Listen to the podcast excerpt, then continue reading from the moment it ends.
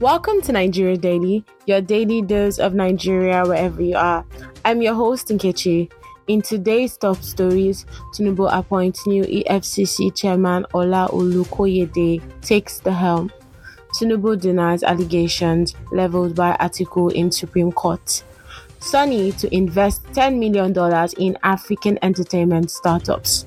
Labour Party accuses Peter Obi of discrepancies in NYSC and UNN certificates. Tinubu appoints new EFCC chairman. Ola Olukoyede takes the helm. President Bola Tinubu has named Mr. Olukoyede as the new chairman of the Economic and Financial Crimes Commission EFCC following the resignation of the suspended executive chairman Mr. Abdulrasheed Bawa. Olukoyede, a lawyer with over 22 years of experience, fulfills the statutory requirement for the position, having previously served in the key EFCC roles. Additionally, Mohammed Hassan Hamajoda has been appointed as the Secretary of the Anti Graft Commission pending Senate confirmation. This appointment aligns with President Tinubu's commitment to an invigorated fight against corruption through reformed institutional structures within the anti corruption sector as part of his renewed hope agenda. Moving on to politics, Tinubu denies allegations leveled by Atiku in Supreme Court. Bola Tinubu has strongly refuted allegations made against him by Atiku Abubakar in the Supreme Court. Atiku had accused Tinubu of wrongdoing, but Tinubu firmly maintains his innocence, stating that these claims are baseless and politically motivated. The Supreme Court is currently reviewing this case. The allegations come at a critical time in Nigerian politics as both Tinubu and Atiku are prominent figures with aspirations for the nation's leadership. The Supreme Court's decision will, have a significant impact on the upcoming elections and the country's political landscape. In entertainment news, Sony to invest $10 million in African entertainment startups. Sony Group Entertainment Division has unveiled its plans to invest $1 million in startup entertainment companies across Africa. The investment facilitated through the Sony Innovation Fund Africa SIFAF aims to support creative ventures in countries like South Africa, Kenya, Ghana, and Nigeria.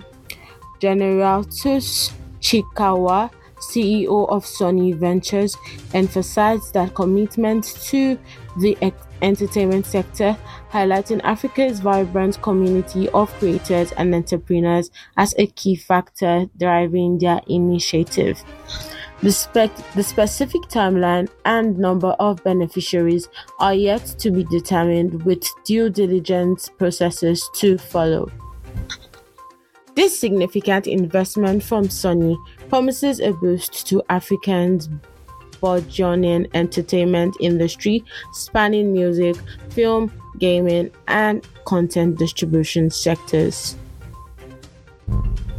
In other news, Labour Party accuses Peter Obi of discrepancies in NYSC and UNN certificate. Abayomi Arabambi the National Publicity Secretary of the Labour Party's faction, has alleged discrepancies in the academic credentials of the party's presidential candidate Peter Obi.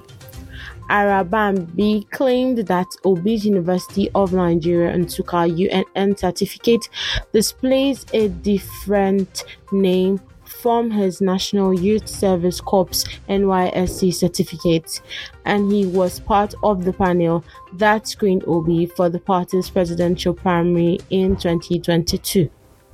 Arabambi raised concerns about the secrecy surrounding Obi's true identity within the party. In response, Obi challenged President Bola Tinubu to clarify his birth, education, and identity.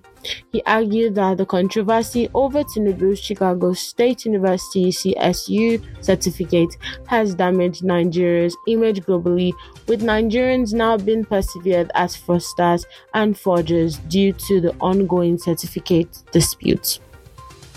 That is it for today's Nigeria Daily. Be sure to subscribe and share this podcast with your fellow Nigerians abroad so they can stay connected with home too. We'll be back tomorrow with another dose of Nigeria's latest news, sports, and entertainment. Until then, I am Nkechi, and this has been Nigeria Daily, your home away from home.